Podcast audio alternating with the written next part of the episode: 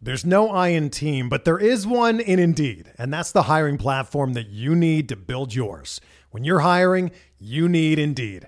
Instead of spending hours on multiple job sites searching for candidates with the right skills, Indeed's a powerful hiring platform that can help you do it all.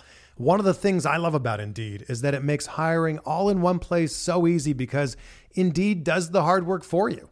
They show you the candidates whose resumes on Indeed fit your description immediately after you post so you can hire faster.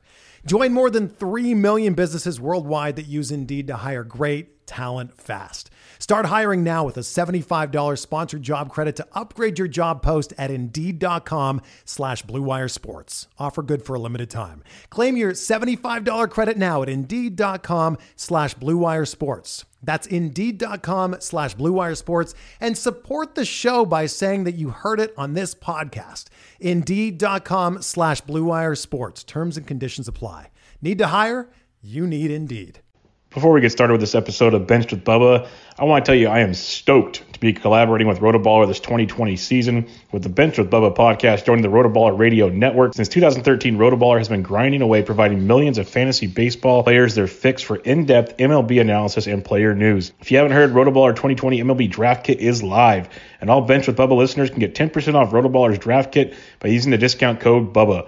Rotoballer is home to the number one fantasy pros accuracy ranker, Nick Mariano. Nick's 2020 rankings and projections are available as part of Rotoballer's draft kit, along with printable cheat sheets, draft sleepers, and busts. More than 300 2020 player outlooks and tons of in-season tools. All this fantasy baseball goodness from Rotoballer is available for 10% off with a discount code BUBBA. Just go to rotoballer.com backslash BUBBA and get your draft kit today.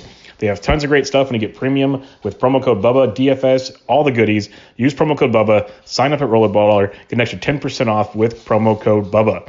Now to tonight's episode of Bench with Bubba.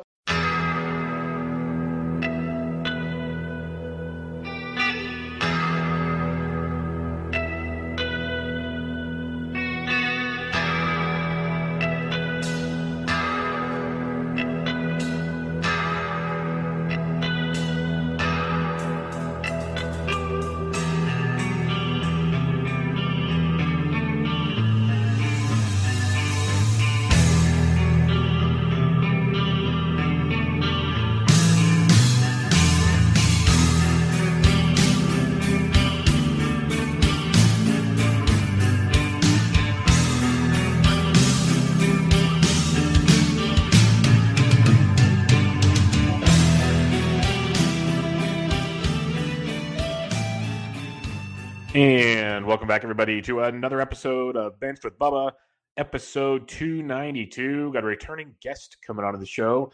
Going to talk some of his recent work over at rotoballer.com. Some work on some pitching, uh, maybe standouts, not standouts, depends on how you look at things. Glass half full, glass half empty. Who knows? Um, some first 50 game stats, some pitchers from the National League facing the DH, just some fun conversation in general. You can find him on Twitter at not Burt Reynolds, NT underscore Burt Reynolds. Nicklaus Gaut, how we doing, man? I'm doing great, Bubba. Thanks for having me on.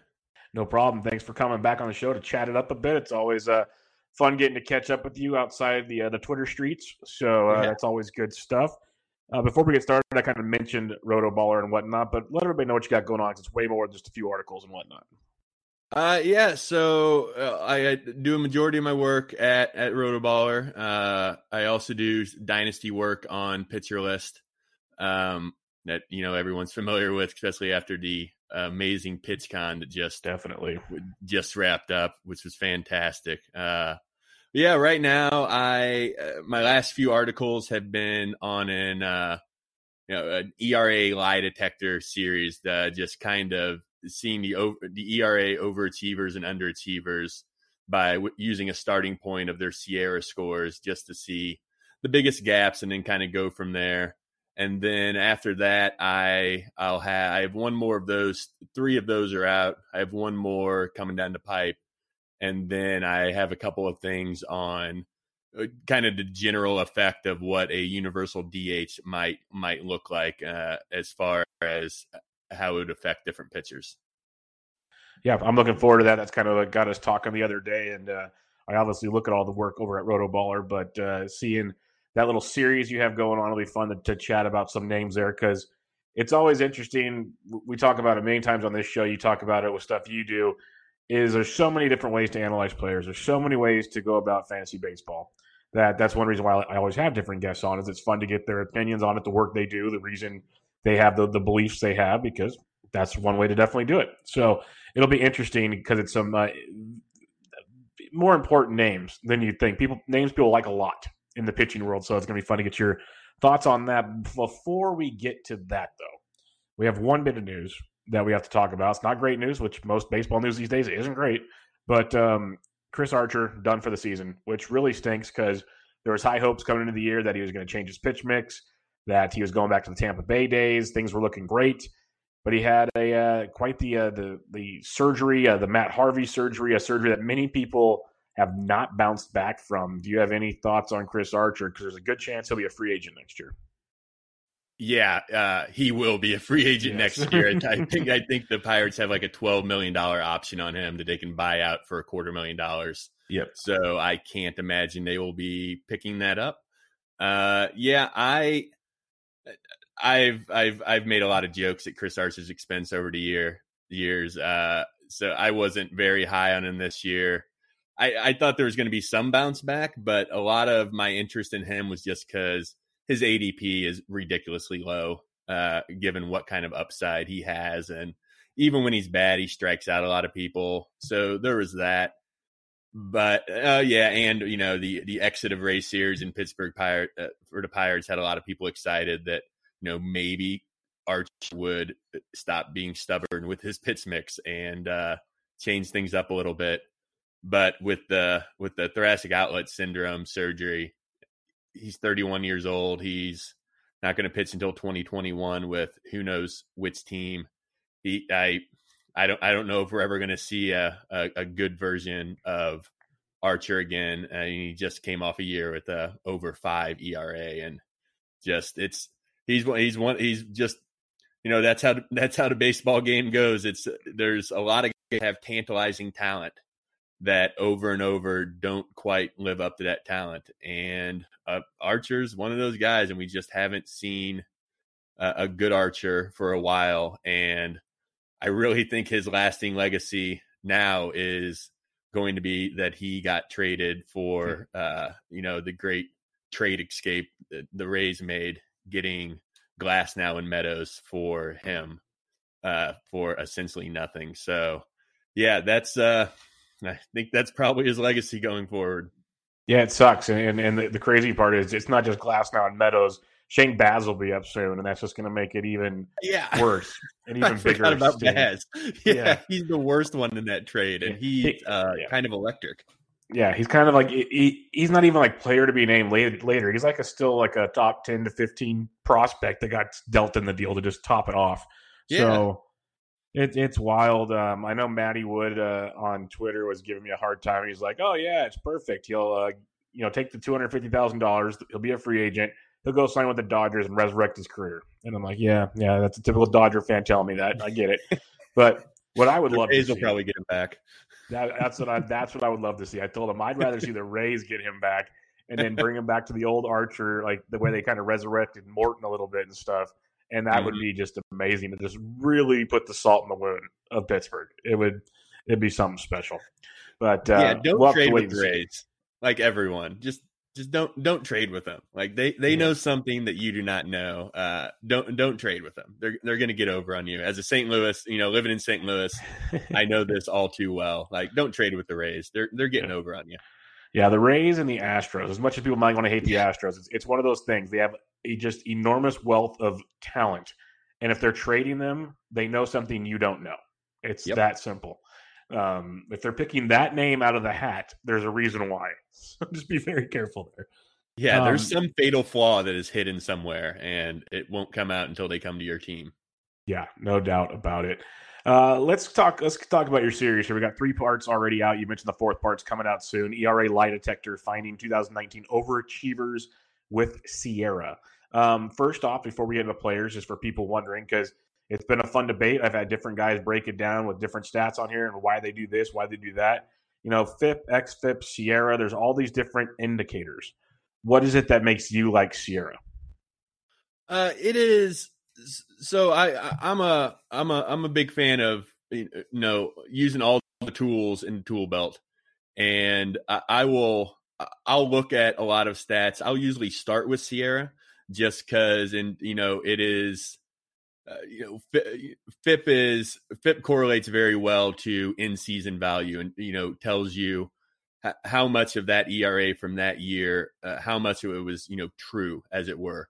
And then XFIP and SIERA do a better job. Well, you know, they're not technically forward looking projections, they're backward looking evaluators, but they do the best job of uh, if you if you want to make guesses about their ERA next year. And it's it's it's not airtight by any means. Like you can't just take someone's SIERA and plug it in for their ERA next year but it speaks to the underlying skills more of a pitcher uh, going forward and how it contributed to their success or lack of success that year. Uh, slightly more predictive than XFIP. Uh, they look at different things. They kind, you know, they they they mostly move in lockstep. There are going to be some differences though, but that's that's another uh, another reason to use multiple tools. It's, you know, if you see someone that SIERA likes a lot more than XFIP or vice versa, that gives you a starting point on what about this pitcher's skills uh, uh are are are making up that number. And what SIERA does is uh, it's going to look mostly at K rate, walk rate, ground ball rate, and to a lesser extent, fly ball rate. And what it does differently than FIP and XFIP is that it weights those statistics uh, a little bit more. It gives more credit to the high K pitcher. It gives more credit to the low walk pitcher, uh, and same, you know, more credit to higher ground balls. So it's just it it's the interaction uh, of those three, but it's also just kind of understanding why to strikeouts. Uh, high strikeout pitchers tend to allow uh, less content. They, you know, they they it counts for the snowball effect more of like walks is a really a really good one. Like it doesn't more walks don't hurt a low walk pitcher as much as a high walk pitcher because the pitcher is less likely if you if you have a low walk percentage you're less likely to have players on base when you do allow a walk, and you're also less likely to allow another walk if you do walk someone. Therefore, less people on base, less of them will come around to score. And conversely, you know, a guy that allows a lot of walks, like every subsequent, you know, he's more likely to walk the next batter and hmm. more likely for them to come around and score. So I, I like that weighting that it gives and just it, it gives a I think a little better, clear picture of the total package of a pitcher's skills. But it's a jumping off point. Like it's a it's one of those things that you know I see a big gap between uh, SIERA and an ERA, and I just I want to know why, and that uh that just gets me going, and then I end up writing a thousand words on a guy.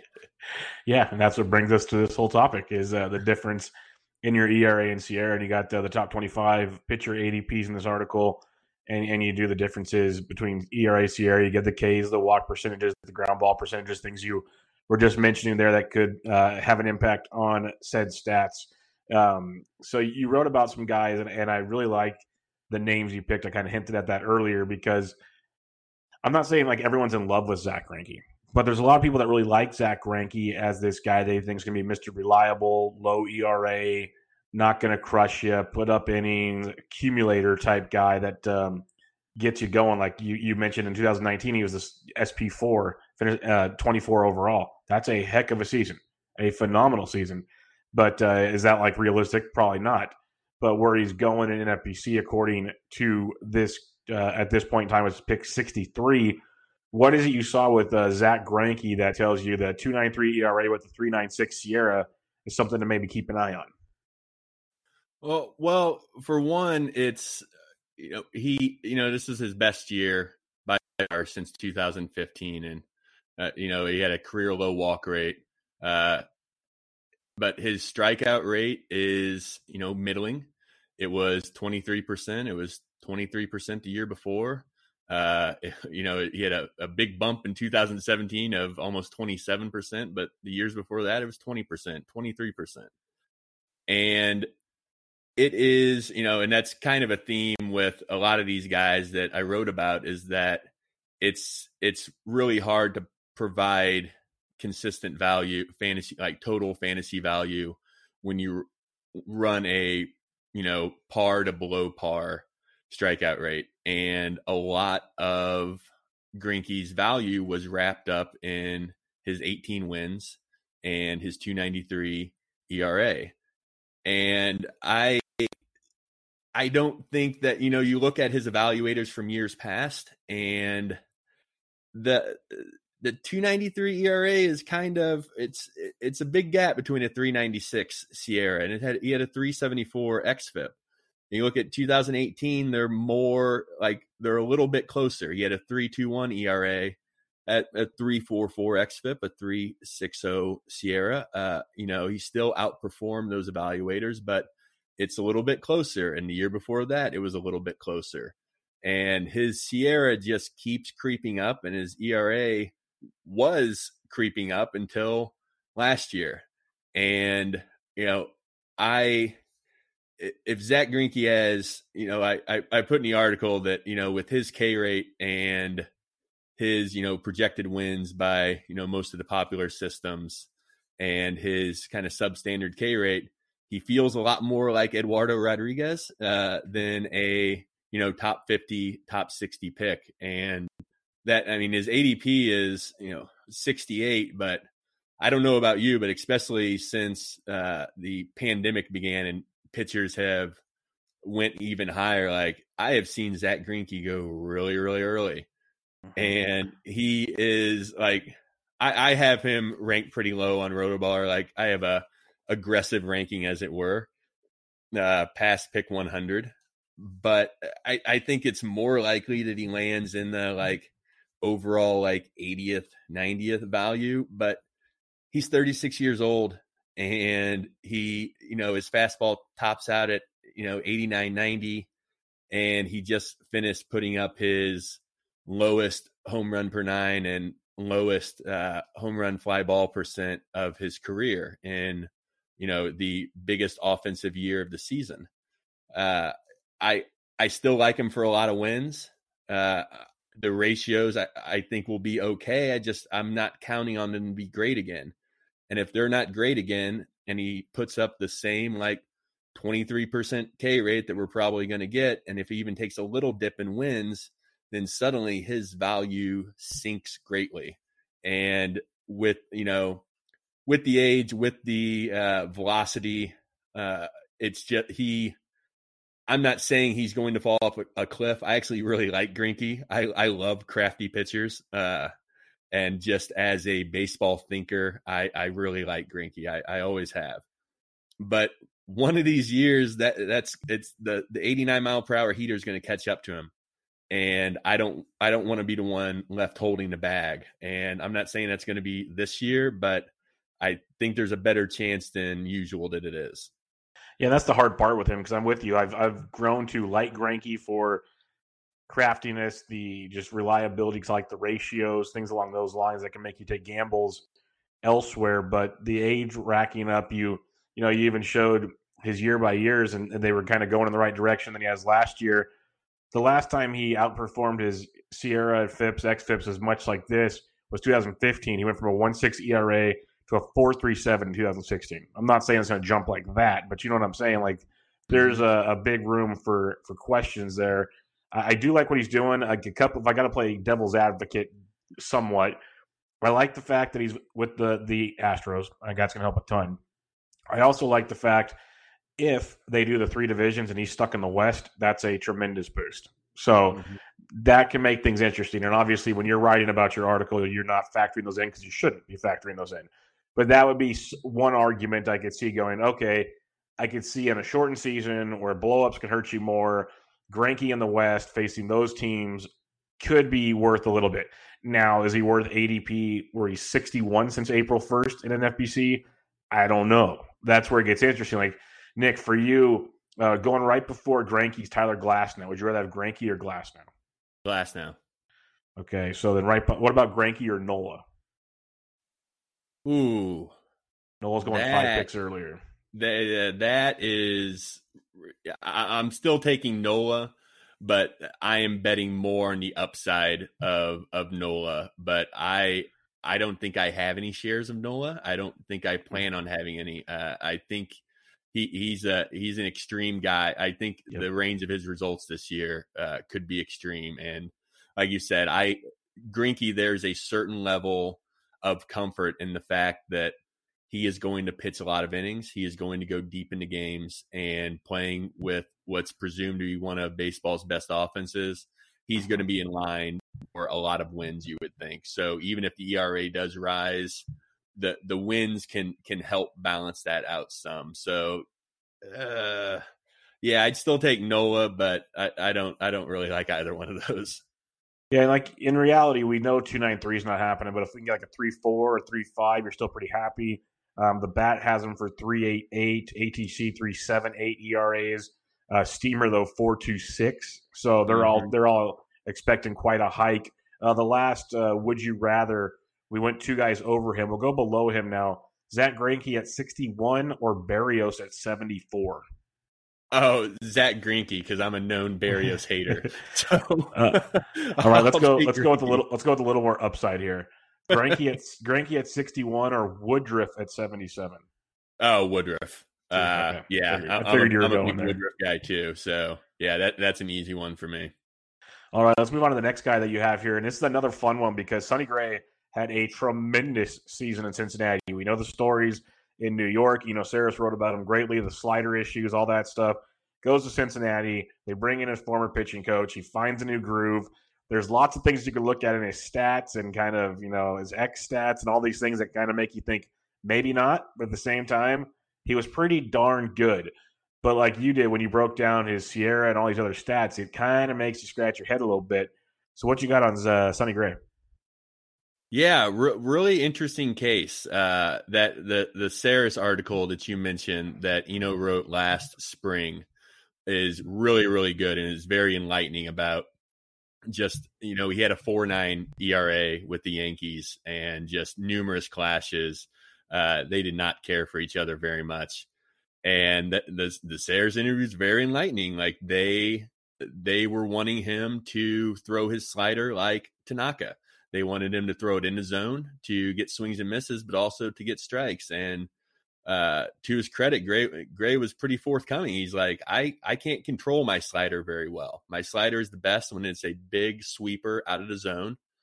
And you know, I put some heat maps in my article, and it's really easy to see, uh, you know, his slider, uh, you know, sitting in the zone while he's with the Yankees, and it's a completely different pitch uh, when he's with the Reds, and uh, it was the slider, but it was also his curveball. Uh, he talked about how you know even going back to college, his college coach kind of put the kibosh on the slider for a while because it the way he was throwing it was affecting the shape of his curveball and making it a lot worse. And you know you see the same difference between his tenure, you know, short tenure with the Yankees and then going to the Reds last year. Uh, he, I, I, I like, you know, he made a giant jump in K rate. Uh, he went from a, you know, he, the highest he had had before last year was a 22.6% K rate. He ended up, you know, near 30% with the Reds. Uh, and really my problem with Gray is his price. Uh, you know, he's he's got a, a 98 ADP, and I, I I think he could. I, I think he could return that value. Uh, I think he was the he ended up you know going by the Fangraphs auction calculator. I think he ended up player 69 on uh, in last year, but that was that was like the best version of Gray we had seen with uh, you know a, a 29% K rate and a 287 ERA and he still just you know just snuck in the top 70 and you know, if if i'm in a draft and he slips to like you know 110 120 like yeah they're, they're, that's that's kind of where i've been attacking pitchers anyway in drafts and if he if he drops like that then yeah he'll end up on my teams but it's just it seems like if you're drafting him there, you're betting for the best case scenario again, and I'm I'm not going to bet on that. I don't think. Yeah, his price tag is quite interesting. Even if he, you know, you look at the, the bat streamer, uh, all of them, he's going to drop a little bit, but still, he's still in like the high three ERAs, which you can handle in the live ball era. You can handle that because I'm under the impression that they'll probably be a bouncy ball again this year. Keep the eyes on the TV whenever it comes yeah. back. So I, I could see that foreshadowing happening again. Um, he's going around pick 95 ish uh, currently in NFBC. So that's like 35 picks almost after Greinke. Would you rather Gray or Greinke? I uh, that's they are very even. A lot of that would probably be dependent on the pitchers I had had before. Just like I, I do think that mm-hmm. Greinke is a bit safer, but for the upside, I'd probably take Gray. Yeah. Uh, just I like I said, I like. uh No, I don't know if he's going to have a twenty nine percent K rate again. Uh, I think the you know the projection systems you mentioned, I think they all have him for around a twenty five percent. So they believe in part of the change from last year. Uh, you know, they're not knocking him back down to the 21, 22 percent that he was running before. Uh, so yeah, I'll I, I I would rather take the upside of him over Greinke. I I know what I'm getting with Greinke. Like mm-hmm. I'm, I'm and it, and if I don't get a bunch of wins from him, then I'm I think I'm getting a, a very poor return on my money if I get Greinke. That's very true. Uh, you, I know you like upside, so Sonny Gray at 95 or Luzardo at 88. Luzardo. Yeah, so you're, you're on the that, train. Yeah, it's like I Luzardo is another guy that I just I haven't cared much for his his ever rising price. I liked him a lot more in December and January than I do now, and it's just it seems like drafts. You know, for the past few months, it's with a heavier emphasis on pitching. Uh, he, he's just there's always someone in your draft that's that's going to want themselves some yep. Luzardo, and yep, I'll, I, will never have him. Yeah, I I'm I'm pretty positive I don't have any of him. Uh, that it's just I I get I love the stuff. I love the like dynasty Luzardo. Oh yeah, all day. But a a rookie pitcher in a bizarro year pitching for the bizarro A's, that's a lot of weight to put on, you know, that high of a pick and there's just a lot of there's a lot of things that can go wrong there. Yeah, that's a lot of bizarro. So it's tough to tough to figure out there. The last one, another guy with upside, another member of the A's. You got Sonny Gray at 95. You got Frankie Montas at 99. And this is where you kind of realize I mentioned Luzardo. I mentioned Montas. You got some closers around him. That's why it's tough to take Gray right here, right? Oh yeah, I'm taking Montas. Yeah. I, I I really I, I like I like Montas a lot. The uh his the addition and uh, the addition of the split finger is has turned him into a devastating pitcher. Mm-hmm. And mm-hmm. you know, there's worry, of course. You're like, yeah, he got suspended. He 80 game suspension for PEDs. Like he only had, you know, I think 96 innings last year, but uh, like the PEDs didn't give him a good splitter. Like the splitter gave him a good splitter. Yep. And you know, he's got high 90s he already had a nasty slider that he throws like 87 and 90. And now he's got that splitty that he also throws about 87. It tunnels incredibly well to left-handers and right-handers. Uh, I put some of those some of those pitch tracking maps in when I wrote about him, and it's you and also some pitch overlays from Pitch Ninja, Pitching Ninja, and you see how hard it must be to face him because you look at the decision point, you know, he throws a four seam, a two seam, and then the slider and the split finger. And at the decision point, you know, the the path of the ball where, you know, pitchers ha- or hitters have to decide, those guys are all right in line. And you you either first you have to decide whether or not you're getting one of the breaking pitches or you're getting high 90s heat that's tough enough already that you know they have a 13 mile you know 12 13 mile spread between them and then even you know if you decide that it's not not the fastball then you have to decide if it's going to be the slider diving out, diving out or the split finger going straight down. And they are just three pitches that work really, really well together. And uh, yeah, I, I, I think this is likely the last year you can get a good price on Montas. So yeah, uh, he, he's another guy. Unfortunately, there's often going to be a person in like you need to commit to Montas early. You can't mm-hmm. you can't wait on him because there's probably someone in your draft that has the same thinking that you do. So yep. you might have to pay higher than his draft price, but I, I think the the upside is uh, really really high.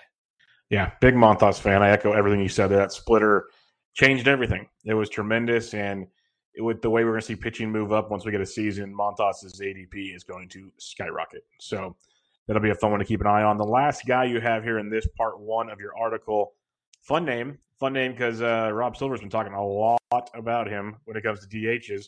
But uh, this is something, you know, 2 6 ERA for Mike Soroka last year with a 4 2 8 SIERA. Kind of a big difference. Uh, what is it you saw with Mike Soroka? Oh man, poor Mike Soroka. It seems like every time I talk in a podcast or write an article about about not believing in something, poor Mike Soroka comes to the forefront. Uh, yeah, and he, it's he is a nut. It's you know going back to what we talked about Greinke. It is really hard when you have a substandard K rate to uh, you know to keep up your value if you don't keep everything else in line and he's got barely a 20% K rate. And uh, the you know he mostly throws you know his main pitch he's got a really good two seam. It has like a 64% ground ball rate. He survives on that.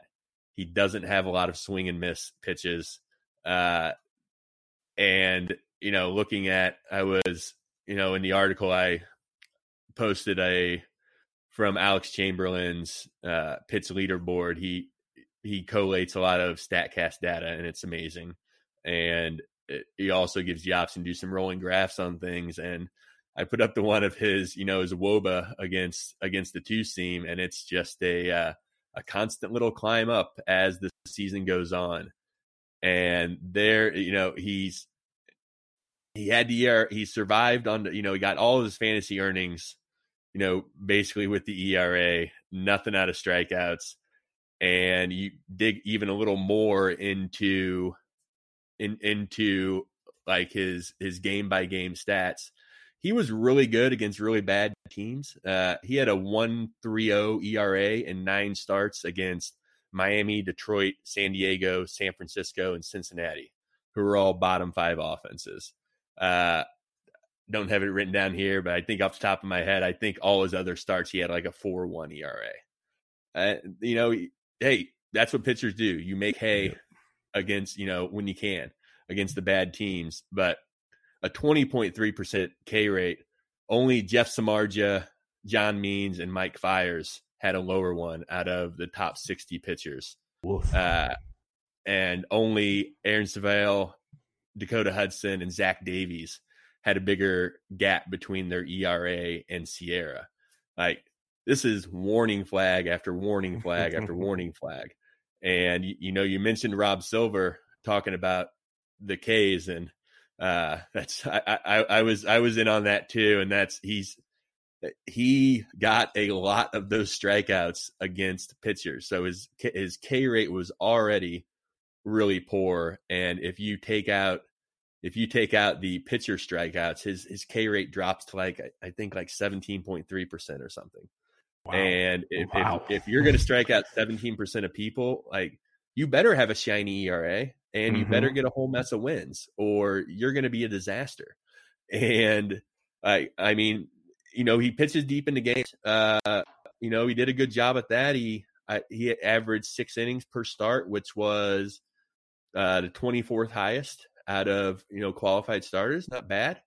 Uh, and the Atlanta Braves are expected to have a really good offense, so I'm sure he'll be in line with his fair share of wins. But every indicator points to that ERA jumping way up, and eh, unless he has some secret strikeout pitch in his pocket, like eh, you know he's stolen Frankie Montas' splitter, or he has something that's going to jump that K rate, I find it very hard to believe that he's going to return his value.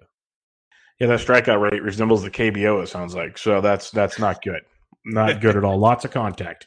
Um, when you become a when you can become a two true outcome pitcher, that's not good. So yeah, not great. No, like so he played a lot of smoke and mirrors there. Like you said, he did what you're supposed to do as a pitcher. That's part of the deal.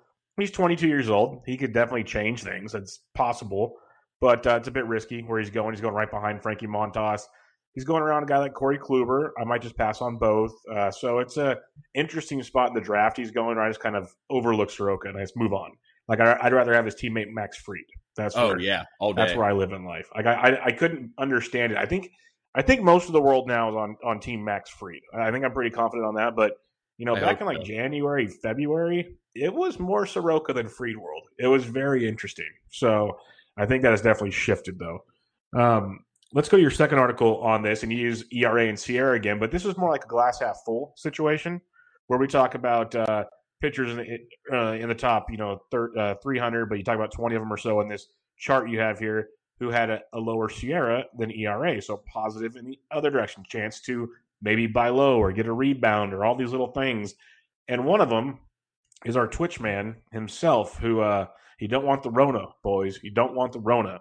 And that is Blake Snell, who uh, he's coming off an injury riddled season after a Cy Young season.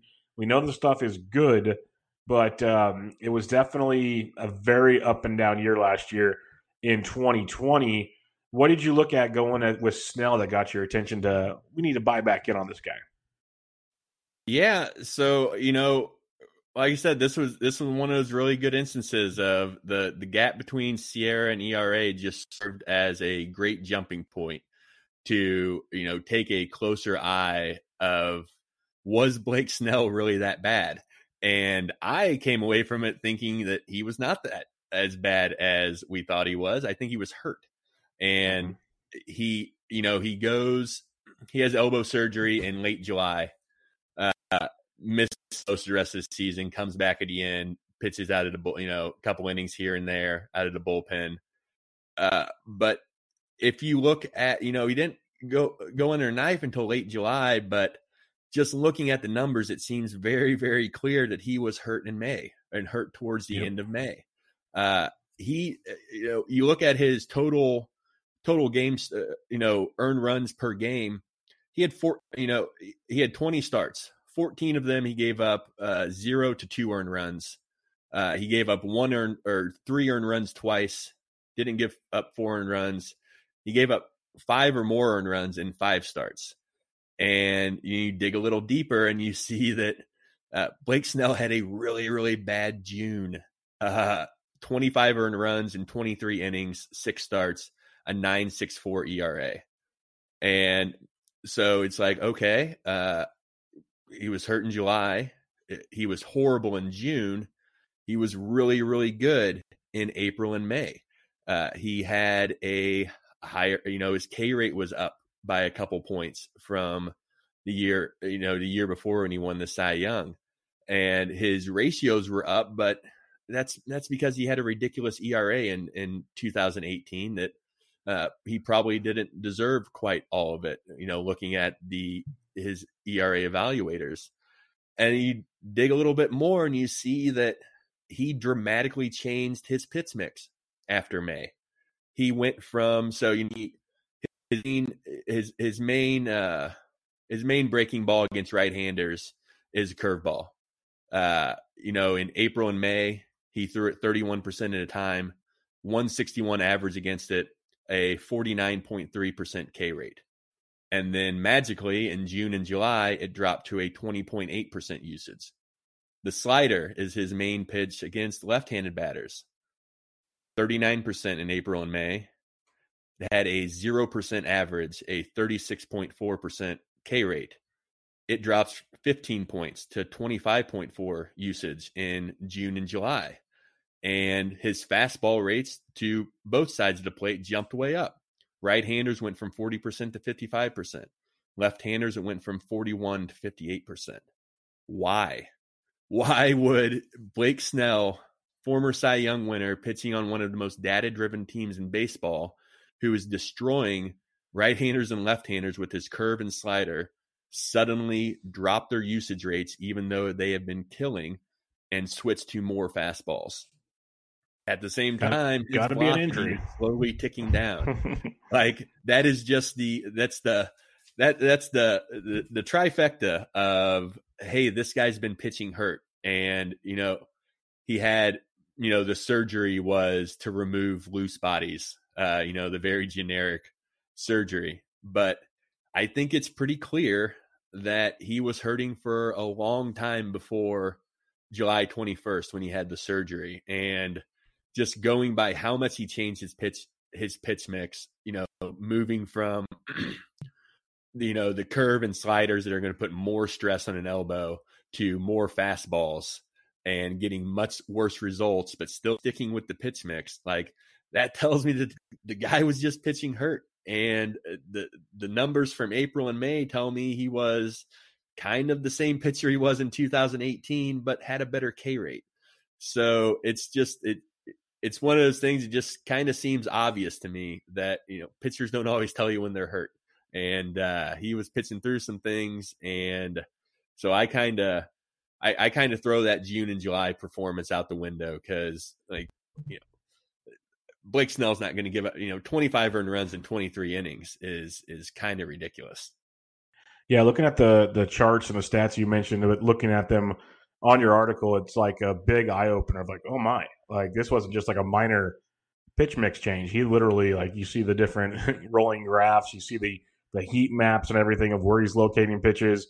It's quite the um, the change, and there's only one thing that should signal that kind of change. Like you said, it's an injury, and then he went and had surgery in July, so he probably pitched through it like a while, like you said, and it definitely shows in the stats and all the other good stuff. So that's a very interesting find, a very good find, a very strong find that I have not dug too deep into outside of uh, perusing the article before, but listening to you break it down and look at it some more, it's very, very eye opening um, do you have any concerns with this shoulder injury that he was kind of battling in spring? Uh, yeah, like that, that, that that's like my that's that's my one worry with Snell. Uh, you know, we heard it. You know, post pandemic stuff. You know, post spring training shutdown. You know, at first the news came out that you know Blake Snell was throwing three times a week and he was doing fine, and that's great. And then a couple weeks ago, we hear that he's not throwing right now. And I don't trust any injury news that is coming out from, you know, the little injury news we get from people. Mm-hmm. Uh, I, I'll take the good news, like so and so is pitching regularly, so and so is fine. I don't like the radio silence on guys, and so that that's that's my one concern with him is I think he is a high risk play, uh, not in performance necessarily, but just in will he have you know in a shortened season will he have a you know quote season ending injury because he he goes out for 10 weeks or whatever. And yeah, so it, that's my worry. He concerns me a bit because yeah i like i wanted to buy back in. A lot of people wanted to buy back in. He gets hurt. His, his adp drops a bit. It's been on the climb back towards the end with some of this good news but it's like you say you you hear griffin canning you hear shohei ohtani these other guys are, are throwing bullpens, they're throwing off the mound. We're seeing footage, guys hitting or bouncing back like Eugenio Suarez and some of these other guys. With Blake Snell, we see him on Twitch. He, he talks about how he's preparing for next season, and then he slips up and goes, "Well, I, am still getting ready for this season." But it's like you almost want to say, "Wouldn't you have led with, hey, I'm ready for this season if we're going to play it?" So that kind of concerned me a little bit. Like, are you throwing? Yeah. Are you not throwing? Like, what are you doing here, dude? Like, I know you're not going to be able to go through 100 pitches tomorrow, but are you staying loose? Are you keeping the, the bullets in the gun ready to go? Like, what are you doing here? So that's kind of an, an interesting way to look at it. But uh, he's got that massive upside if he's healthy, but there is a risk. So when you're looking at coming into these drafts here, uh, going right before him is Luis Castillo. Do you go Castillo or Snell? Snell. Uh, yeah. Sneller, Sneller, Sneller, Kershaw. Snell. Sneller, Clevinger. Oh man, I think I'm going to go Snell, but this is really close. Like even just you know in a vacuum without any injury concerns, I had them really mm. close anyway. And you know even though you know Clevinger didn't have the injury, you know the late injury anyway that did, but he had that early one and that followed a you know a big velocity boost, and I I I worry about him as well. Probably not as much as Snell on the injury front, but I like Snell's upside a little more, particularly in the wins. That's like 17 picks apart, so that's a big jump. That's another round in the 15 teamer. Snell or Bieber? Man, I think I've come around on. I think I've so come am I. I'm coming around on Bieber too. It's crazy. It's ridiculous. Man, it's taken a while, but uh, yep. yeah, I think I will take Bieber because if if there wasn't an injury concern with Snell, I, I would I would take him. But man, Bieber, he's got some he's got some sweet control, and he's proven that he can pitch a lot of innings. And I like the way Cleveland develops their pitchers anyway. Mm-hmm. And I I think Bieber has a very safe floor. So yeah, I'll go Bieber.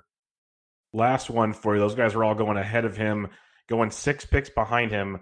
Would you rather have Snell or Lucas Giolito? Uh, hmm, Snell. I think that's mostly just because I'm not a Giolito. I'm not a. Uh, I am a G. Uh, I'm yeah. really glad that he was so good last year because it used to bum me out all the crap that he took for like a, you know the the busted prospects. I'm really happy that he he turned his career around in a hurry. Uh, yeah, I'll take I'll take Snell, but Snell, I'm I'm I'm drafting him and I'm, I'm keeping my fingers crossed because if he is uh, if if he is on the field for every every game, or you know, makes it one of his starts, then performance, I'll definitely take Snell. But I'll, I guess I'll eat the risk of you know getting the dreaded bottom line of Blake Snell to undergo Tommy John surgery. So definitely a possibility. Um, the next guy you had up here is a guy that I'm trying to draft everywhere. But watching his ADP since like January, everyone is trying to draft Yu Darvish everywhere. Um, it started out people not believing that his second half run was as good as it was, which was just insane. Like not walking anybody and striking out people. Look looks like the Yu Darvish we grew and loved for a while. And I, I believed because he made changes, he made the pitch mix changes. There, he, he flat out said he didn't feel right. He, he looked at some things and he tweaked some things and he feels good again. And boom, he just went on this tear. And there's a lot to be said about that. Uh, obviously, you did the actual work on that to to enunciate it and talk about it better. But I'm a big believer in Darvish. What is it you found to potentially be a believer in Darvish? Oh man, you you you mentioned it. Like I, I think people know he had a good second half. I don't think they understand how good of a second half he had. Mm-hmm. Uh, a, a five ERA in the first half, two seven six in the second half. Okay, fine. Uh, a 26% K rate in the first half, a 37.8% K rate in the second half. You can even excuse that away and say Yu Darvish has pitches, like he can go on crazy strikeout runs. But he had an 11.7% walk rate in the first half and a 2.2% walk rate in the second half with for a 35.6% uh, you know K minus walk. That is insane. That is the best that half is the best version of Darvish we've ever seen. It has all the strikeout love that we've always seen out of him, but that walk rate is ridiculous. He, you know, he's he's a, you know, his his first couple years he came over, he was like a, a nine ten percent guy, but he's kind of settled into a seven to eight percent guy over these past few years. And so putting up those numbers was, you know, very eye opening, especially when you compare like you know, talking about is, you know, 35.6% K minus walk rate. That was third in the second half. First was Gerrit Cole, second was Verlander, third was Darvish. Fourth was Giolito, but it was also like seven points behind Darvish. Like there was a clear, clear tier of guys there. And and fifth was uh, you know, Jacob DeGrom. Uh so so he also had, you know, the much better SIERA, The he had a you know we looked at the difference between ERA and SIERA for the entire year, but looking at just the second half, he had a 2.76 ERA, but a 2.45 SIERA and a 2.37 xFIP and a 2.83 FIP. Like that, still very very good. yeah, that 276 ERA was for real. And you know, you you look at that and you know, once again a starting point just to kind of see how sustainable it is. And he really focused down on his pitch mix in the second half. And he also kind of that's what I got into is just that all all his pitches were uh, he was allowing fewer walks on all, all of them. Like he didn't just he didn't just lean on you know his you know he increased his cutter usage. He, he trusted everything. Lean. It was all yeah. working. Yeah, it was just all working. And you know I got into uh, just some of his release points on his four seam and his cutter and his slider, which were his three main pitches in the first and second half, or in, in the second half. And he tightened up his release point, became a lot more consistent. You know, I, I love release point graphs, uh, and you, you know, you see the big blob of the first half move down to a tinier little circle in the second half, and it, you know, it proved it in his location. And when you can trust where you're going to be able to locate your pitches, things get a lot better. And he he went from like you know taking a look at his cutter in the first half. Most of his pitches were sitting dead red at you know thigh high, and you go to the second half, and now they're going away to right-handers, like right on the edge of the plate, and still thigh high, but still getting a lot more, uh, a, a lot worse contact. And his four seamer, same thing. It was so bad in the first half. It had a 1242 OPS against it in the first half with a 18.5% walk rate. And it just got crushed. And you know, you go to the heat map and it's it's he was pumping them in dead red, or he was wild around the plate. And things got squeezed in the second half. You can just tell he was locating better. And then once again, same story on the slider. Like the slider went from right in the middle of the plate to more at the top of the zone. He was using it, you know, and I used a series of uh, gifts to kind of illustrate this in a at bat against Paul Goldschmidt in the second half, and he was using a slider a lot more early in counts to steal strikes, and he he made he made Paul Goldschmidt look pretty foolish on four pitches by getting a slider and then getting getting him with a with a, a cutter cutter moved in on him and then a four seamer that went out on him and he had no chance. And his location had tightened up so much and Darvish is another one you know we talked about Greinke earlier. I really like Darvish. Like I've always liked him. I like I like guys that are very open about their process uh, both in their successes and their failures and uh, Darvish very much is like that. I, I, and I think as he's gotten older, as he's gotten older, he has uh, less tinkering with trying to throw, you know, 14 pitches and more focusing on what works and when it works. And I think that's the Darvish we saw. We saw just tighter control across the board with his pitches and ridiculous results. And if you Darvish, I, he had a, you know, yeah, a two point two walk rate. His, you know, you look at the his X stats. His his X walk percent was like four point four percent. So it's like I'm not expecting a two percent walk rate again. But if Yu Darvish is going to start walking only four or five percent of his batters and still keeping the K rate, like that is deadly, and I like mm-hmm. that a lot. Yeah, it, it's very very nice. It goes goes to show that um, it's a long season usually. Obviously not this year but um, when they're doing these side sessions, um, you know, they say pitching's an art. These guys like are always tinkering with things. They know when things don't feel right. They're watching video too, so they're sitting there. That's the whole job of the pitching coach and these other guys. They're sitting there trying to figure out the new release points, this, that, and the other. Like as much as people like don't like Trevor Bauer, he talks about that stuff all the time. Like you see his yeah. videos, he's he's tweaking where he's throwing it from, the spin here, how he's gripping it. These guys are all doing that stuff in one way or another. They just don't talk about it as much as a Trevor Bauer. But this is mm-hmm. happening all the time until they find that sweet spot. Just like Darvish did, like you explained, like I talked about. I, I remember him him saying he was off, he was off. He tweaked something and he felt great, and then the, you get to see it just take off from there. And he was lights out good. And I think this is a real thing that he can continue doing going forward. Now, is he going to have a 2.2 walk percentage and a 36% K rate or K to walk rate? Probably not. Let's not get crazy here. But could he have a four to five percent walk rate and like a thirty-three percent strikeout rate? Sure, like very, very possible.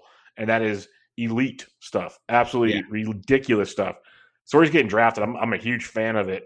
And I'm going to ask you a question, that a little kind of curveball from where we're talking here. But you know, you use these pitch mix, um, you know, rolling graphs. We've talked about the release point blocks you have there, the heat maps that you're using, and all these different things that kind of indicate the difference in what's going on.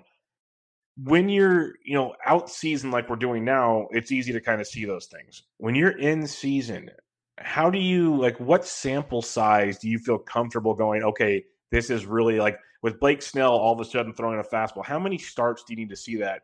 Um, with with Yu Darvish's um, you know his release point change. How many starts do you need to see? Like this is what's happening with, to buy in. So like maybe you can jump ahead of people and grabbing these kind of players. Uh, I I think you need you need more than a few. Uh, things like this is tougher yeah. during season just because from game to game, pitch mixes can vary quite a bit just according to what lineup they're facing. So you, those things don't always jump out, but you know you get you start approaching ten starts and something is dramatically different. You know even you know even over five and whatnot. Then yeah, you can start looking at are these changes or are these just you know a, a matter of of small samples against you know a, a team with a bunch of left-handers or uh, whatever um, okay. with, with i think that there's other things like injury indicators like with with uh like with snell that's easier just because you know if i if i had looked at and i didn't but if i had looked at at snell in you know, after that disastrous June and had seen, oh, his his velo was slowly rising in April and May and then slowly dropping and his fastball and breaking pitch usage kind of flipped on their heads. When there's big flags like that, uh, I, I don't think it takes, you know, too long, but still it's like it it really depends on who they're pitching against. And mm-hmm. you know, Snell could have, you know, he could have not been hurt and just could have uh, had went away from his his his slider and curveball because he was facing. Uh, you know, he went through a, a, four game stretch where he was facing some teams that were really bad against fastballs. Mm-hmm. So it's it's a lot harder in season, but yeah. So I'll need more than a handful of games to kind of make a determine uh, determination on okay, something has changed. No, I'm with you. That's why I wanted to ask because like in with hitting, we can kind of you can feel a little more comfortable with like two weeks, three weeks, or whatever. But mm-hmm. that's still you know 14, 20 games, give or take. To get that kind of sample size for a pitcher, you're, you're like a quarter of a season, third of a season, maybe half a season, and by yeah. then you're, you're, you're hurting somewhere. So it, it's interesting because you, you dig way deeper into pitching than than I do. I, I keep trying to get better at pitching, but the the stuff you like the Nick Pollacks, all you guys that are like spores that are hardcore into this kind of analysis on pitchers. I was wondering what your sweet spot was. So it's good to makes me feel a little better. I'm not alone thinking you can't just pull the trigger that quickly. Yeah. So that's good. Uh, let's go to your third part in this one. We'll go back to the glass half empty scenario, guys that overachieved. And you know, personally, this first one makes me chuckle a little bit because I've never been the biggest Jack Flaherty fan. I will be the first to admit what he did last year, especially in the second half, was remarkable. Watching him pitch in his first career playoff game against the Braves was outstanding. Most young kids would have choked in that situation, and he was great, absolutely amazing. And he didn't have his best stuff that day, and he still pitched phenomenal. So he's a great pitcher. I don't knock that at all. But the expectations around the fantasy world, it's hard for me to buy in, given it's always been hard for me to buy into Shane Bieber. We just talked about, and I talked about like four straight episodes now, how all of a sudden I'm buying into Shane Bieber because I've been convinced. Um, maybe Jack Flaherty is the case. I've talked to like STL Cup of Joe and some Cardinals guys. You're a Cardinals guy, and you guys are all kind of skeptical on Flaherty. Why don't you explain why you're a little skeptical? And it, it might just be price because he's the sixth pitcher off the board too. Yeah, uh, that's that's pretty much where my skepticism mostly begins and ends is with with Price and that re, his ridiculous ADP. Like uh, I, I hate that. Mm-hmm. Um, I, I, would I would really like if his ADP dropped back into the uh, the the 30 40 range. Would you rather Blake Snell or Jack Flaherty? Ah, Jack Flaherty. Okay, I just I had to see. just assume my answer is going to be Jack Flaherty until you get to Walker Buehler. So, gotcha. Uh, no, I. It's like I, his second half was so insane with a you know a .91 ERA and a .76 WHIP. I think uh, it's it's really easy to to not buy into any sort of repeat of that because you're like it can't be that good again. It won't be that good again. But with Flaherty, it is. It's not just if this was his first good year uh, where we had seen some big changes, I I would be more hesitant to buy in. But he kind of had a, I mean, he had a mini breakout in 2018 too, and I, looking at, I took a look at just his, you know, his halves by half, like first second half of 18, first second half of 2019, and for one, uh, he's had slowly increasing velocity that is always a good indication uh, when that thing keeps ticking up, and it it's ticked up from every half uh, over the past two years. For another is like just speaking to the development of a young pitcher. In in 2018, he had a 28% K rate in the first half, jumped up three points to 31 in the second half, but his walk rate also made a big jump, went from 7.6% to 11.4%. And then in that first half, disastrous half of 2019, uh, you know, 464 ERA, his K rate was back down to 26.4%. And that jumped up to 33.9 for the second half. But his walk rate started off at 7.9%, which was back to the good walk rate of the first half of 2018 and his K rate jumped in the second half, but his walk rate didn't. It dropped by a point and a half at 6.3%. So that's another little, you know, that's another little indicator I like, along with the increased velocity. And then also his pitch mix changed quite a bit. Uh, he has a nasty slider. Uh, it's got a 23.3% swing strike rate that was fifth highest among qualified starters, a 40.6% K rate that was 12th it, average exit velocity of 82 miles per hour. It was third lowest, 2.6% solid contact, sixth lowest. Like people can't hit the slider. When they hit the slider, they don't hit it very well. And he he started dropping his four seam in the second half, replacing it with more sliders, more of his two seamers. Uh, and then the other thing that I've talked about before, you know, he's a right-handed pitcher. You need you need an extra weapon against against left-handed batters. And i in the he has a really good curveball in my opinion uh, that was not very good in the first half. Uh, he throws it about 20% to left-handers versus just 5% against right-handers. And in the first half it had a 411 uh, wOBAcon uh, wOBA contact an 11.1% barrel rate and only a 6.7% swinging strike. Uh, he threw it, you know, I put up the heat maps. He he was throwing that curveball in the first half, letter high and just a, a little bit away from left-handers. And in the second half, uh, again, the the release point changed a little bit. It it tightened up. He raised it up a little bit. He brought it in just a little bit on the horizontal plane. wOBAcon goes from 411 to 261 barrel goes from 11% to 0%. Swinging strike goes from 6.7% to 15.1%. And instead of going letter high and away, it's just buckling people at the knees. and he, he can use it for swinging strikes. He can use it to get called strikes. And, you know, the, the movement tightened up. Uh, it, you know, it wasn't much of 12 to 6. And it's, he got back to like, I can get left handers back out again. I wish he would use it more against right-handers, to be honest. Uh, but just the you know when you're looking at you know Jeff Zimmerman is smarter than me and probably everyone listening. Um, he you know he he you know if you're he talks about like the, the you know the keystones you know the the markers that you're looking at for a, a pitcher breakout and uh, increased velocity, uh, uh, an increasing K rate, lowering walk rate, and a change in pitch mix. Yeah, you know, for the better. And you, when you get a pitcher that is had a bunch of success and he's you know getting high marks in all those areas, it's a lot easier to believe. And like you know, I'm I'm I'm always I'm always riding that that Flaherty hype train.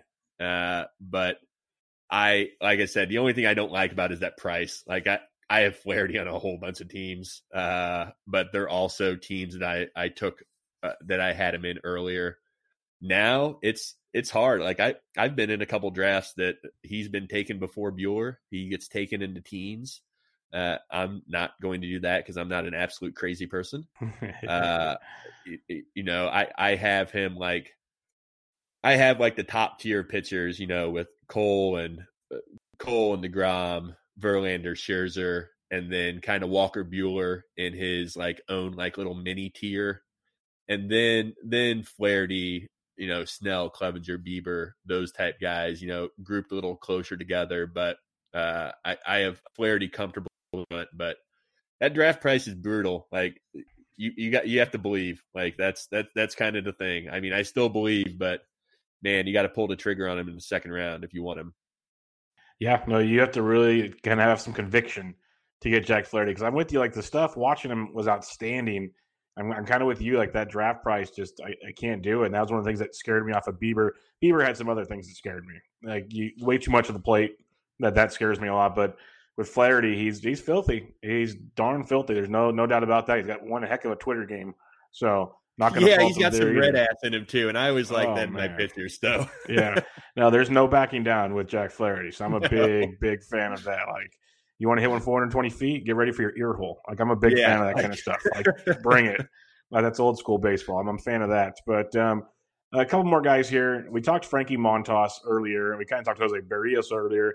Got any quick hitters on uh, on Jose Berrios, who um, is one of the big differential guys? Uh, man, I just like I don't understand. Like Jose Berrios is what Jose Berrios is. Like yep. we, you know, 2017 starting pitcher 33, 2018 starting pitcher 35, 2019 starting pitcher 35, but he's being taken as uh, you know like a around an 80 ADP as as starting pitcher 21.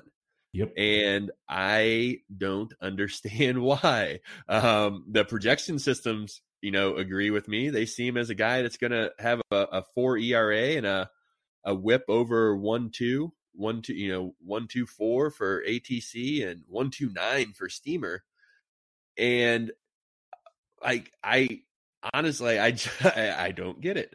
Um, I I think the K rate kind of is what it is. Uh, it was you know it was twenty three percent last year, uh, which was down two points from 2018 it was it did jump up in the second half. Like it, it, it jumped up like four points. He had a twenty five percent K rate in the second half. But you know, looking at like SIERA indicators, uh, he's he's got a really low walk rate, and so SIERA's going to like that at six point one walk rate. But you know, he, he's the, we talked about the K rate, but he's got a 42% ground ball rate, and that was actually a career high, but it was still 60th among qualified starting pitchers. So I just it's he's one of those he's he gets drafted like a you know a an an SP you know two or three, and I just see him more as a a a, a three best case, and really like a four, and that's that's what he's given up for, for three years, and until until something changes, I, I don't see reason to move him up. Uh, spring training, there you know there was some talk, uh, you know the brief spring training there you know he had a he had a little velo boost and there was talk that you know maybe he had he had a, had himself a new curveball so maybe i guess but barring him like uh, pulling something out of his back pocket that we don't know about i just i don't see where he's really going to change from what we've seen before i, I completely agree like he's a good pitcher he's a really good pitcher he's not yeah. a He's not like an SP twenty one, like you said. He's more of a thirty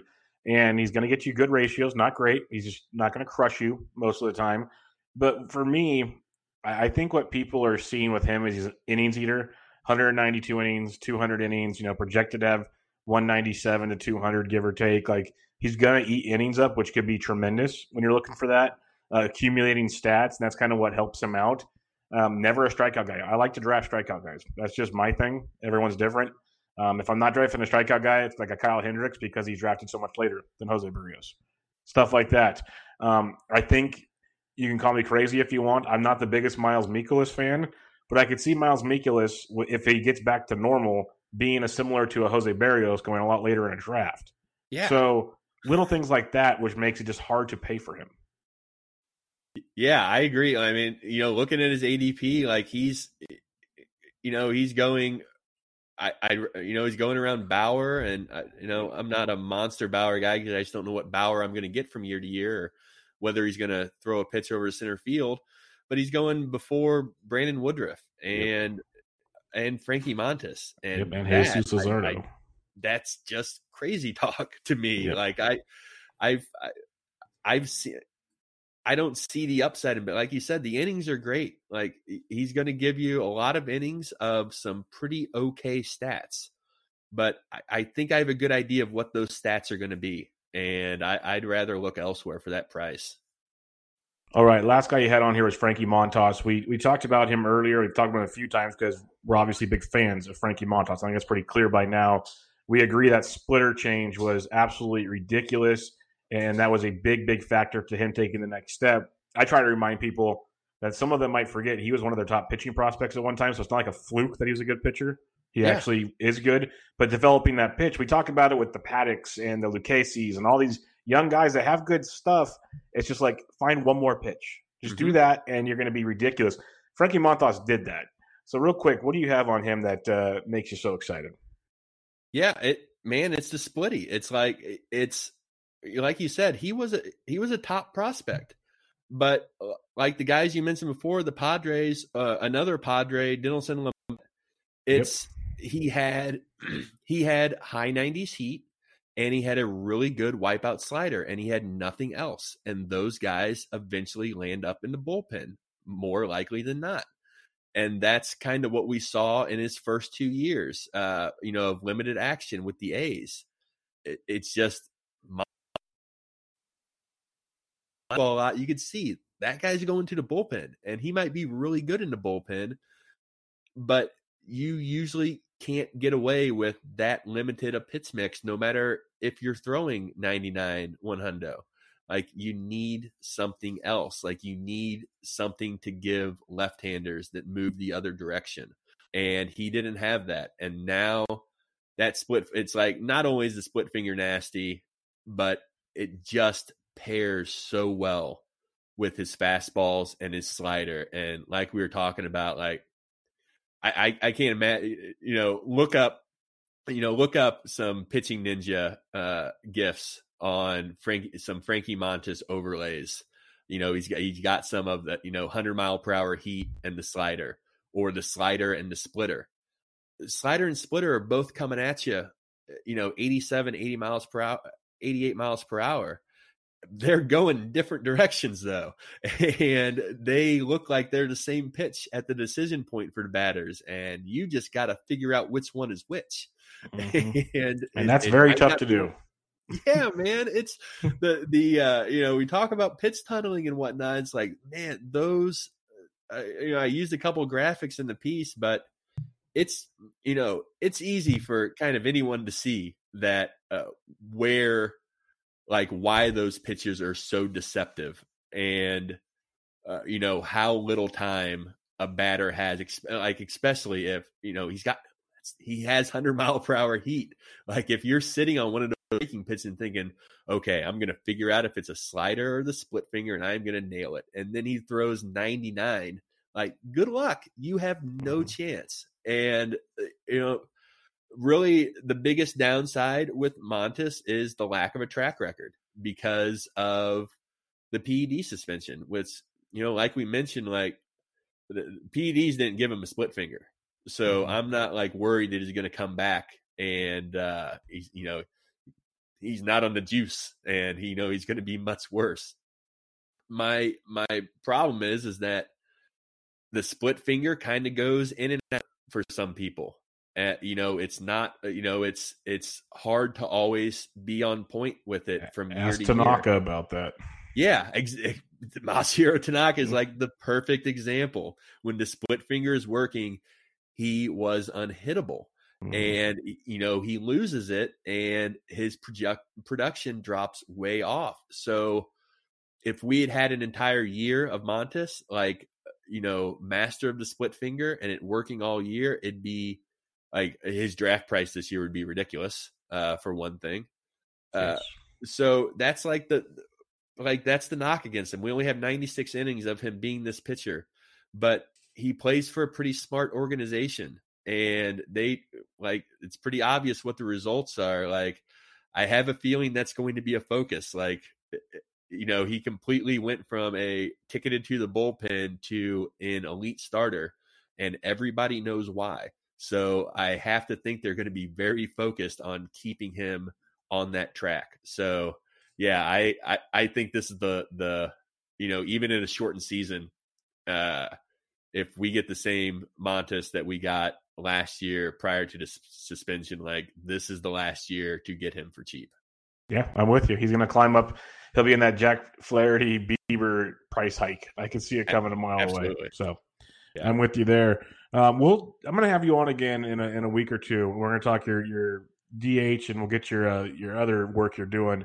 We'll talk that up. But otherwise, um, I don't want to keep you all night, and uh, I got a, a pregnant wife that's going to want to uh, have dinner here pretty soon. So um, let's get Yeah. to some listener. Let's get to some listener questions, and we'll uh, we'll chat it up some more here in another week or two. But Rob DiPietro at Deadpool Hitter has a couple questions for us. First one. Thoughts on fringe rotation, possible six starter types like Matt Andriese, Ross Stripling, and Corbin Burnes.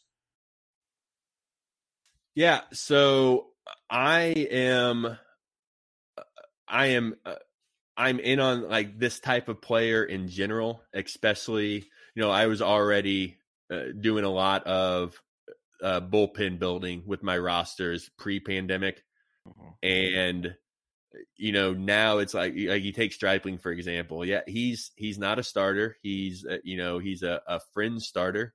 Uh, that deal to the Angels was uh, that got nixed was devastating. God, I, I love that. I got so excited when I saw that trade. I was That was like, so "Oh, good for everybody involved. This is the year finally Ross Stripling baby.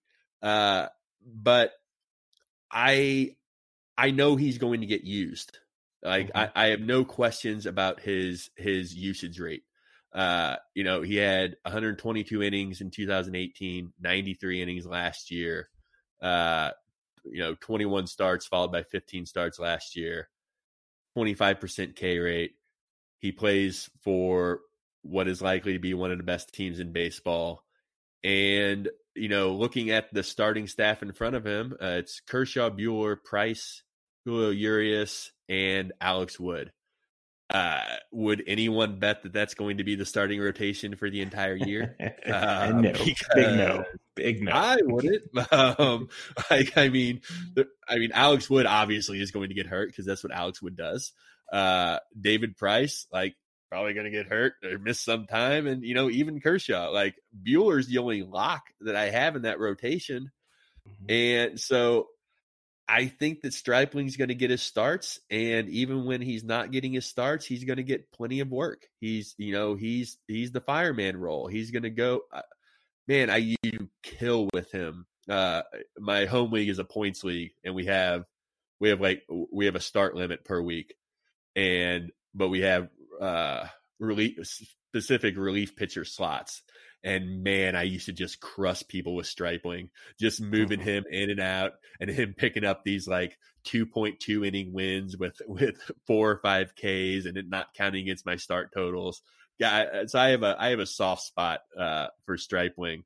So yeah, I I like guys that I you know in this bizarro year, uh, we don't know how uh, you know we don't know how usage is going to go for starters as much, but I'm more confident in like the more prime bullpen guys. Like I think Stripling's going to get his innings. Yeah, I don't hate it at all. I think it's something to be said about that. Uh, our boy JB Branson from Roto Ballers got the Franken Ace strategy, Oh, yeah. which I think is, is genius. So some of these guys can could have a big, big effect here, especially early on when guys aren't as ramped up, more six starters and stuff like that. There's a lot, to, a lot of possibilities there. So I definitely think we can keep an eye there. There's a handful of guys from each squad that uh, we can definitely peek at for sure. The other question from Rob DiPietro: uh, Do you have any thoughts on Bryan Abreu and if he is a candidate to start games for Houston? Uh, thanks. I, for one, I'm not 100% sure on that because they're pretty loaded as it is. But do you have any thoughts on Bryan Abreu? Yeah, I I w- you know I was I was excited to you know he I was excited when he heard that he had a realistic you know the coaches came out and said he had a realistic chance of competing for the fifth starter spot.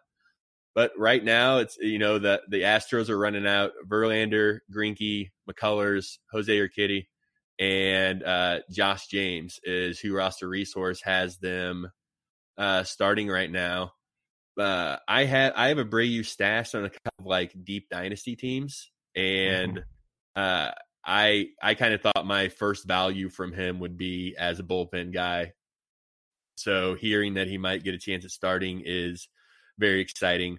But if he's not going to be a starter, uh I I don't care for him as much, mostly because Ryan Pressly is, you know, the bullpen guy non closer that you want out of the Astros. And I just, I'm not sure Abreu will get as many opportunities, but he has filthy stuff. Uh, he, he is a, a, a, you know, in the minors was a 30 to 40% K guy. Uh, he, you know, he had a brief, he had hits like nine innings for the big club this year and had a, I think he had a 30% K rate. And more importantly, he finally dropped his walks down. Uh, he faced 32 batters last year. He only walked three uh, to 13 Ks. It was 3.1 per nine. And then he came, you know, in his limited time in spring training this year, he, he kind of did the same thing. He the the walk stayed at at at three per nine. So that's that's appealing. Like I really like him for the long term future. He's got he he sits 95 and he's got a devastating slider and curve that are both already above average and could both end up being plus. So, and he pitches for a very smart organization that I assume will develop him uh, well.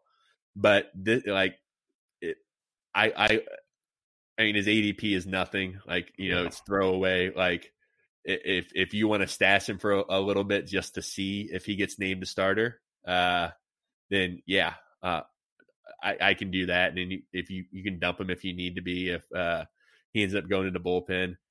But you know he uh, he also has uh, Lance McCullers as a starter on the Astros, and yep. you know going back to guys I'm not going to bet on pitching an entire year. He is definitely on that list. Yeah, you got McCullers, and then as much as I like Urquidy and James, I like them both value wise and upside wise. They're young; they could have a hit a roadblock, give a little chance for Abreu. That's how Urquidy got chances last year, and James has got chances before. So he might not be a guy to draft, but he might be more of a guy to get ready to pick up to uh, see how that's going. So uh, I, I could see that angle the way you talked about it there, most definitely. All right, that'll wrap us up for tonight's episode, Nick. Before we take off, remind everybody where they can find you and what you got coming up over at Rotoballer. Yeah, so you can find me on Twitter at at not Burt Reynolds. It's NT underscore Burt Reynolds. Uh, there's not a lot of us, I don't think. Um, and then, uh, yeah, I, I, I do some, I do some predominantly dynasty work over at Pitcher List, and we're gonna have. We recently did a us the dynasty team did a mock draft on. Uh, we each took for the the amateur draft coming up, we each took like a handful of teams and drafted in their stead. So we'll have some stuff coming out on that. And for Rotoballer, uh, I write a lot there. Uh, I ha- I have the SIERA pieces like you mentioned, and the last SIERA, one in the SIERA series, will be coming out here in probably a day or so, and then on from there, I have a, a couple different things with looking at trying to I, I took the I separated out, you know, kind of like we mentioned earlier, I separated out uh, all the National League pitchers how they did against hitters and how they did against pitchers to look at the discrepancies and then but then I also kind of came up with my Franken like replacement likely replacement player as my dogs Mm-hmm. freak out in the background. Yeah, Uh, so. I, I. I, I plugged in some replacement stats and just to see how much their value would actually change. So I'm gonna have some stuff coming out, out on that too. Awesome. Looking forward to it. Like I said, we'll we'll chat again here in, in a week or two, and we'll uh, we'll talk about the DHs and all that fun stuff because I love sitting here talking to you. I love listening to you. You have a lot of a wealth of knowledge, a wealth of knowledge. Thank so, you. no, I appreciate it. Uh, thanks for joining me again tonight. I, I seriously, I'm looking forward to doing it again in a few weeks. Absolutely, it was a lot of fun. Thanks, Bubba. All right, everybody. This was Bench with Bubba, episode 292 with Nicklaus Gaut of Rotoballer, Pitcher List, and most importantly, he's not Burt Reynolds. We'll catch you guys later.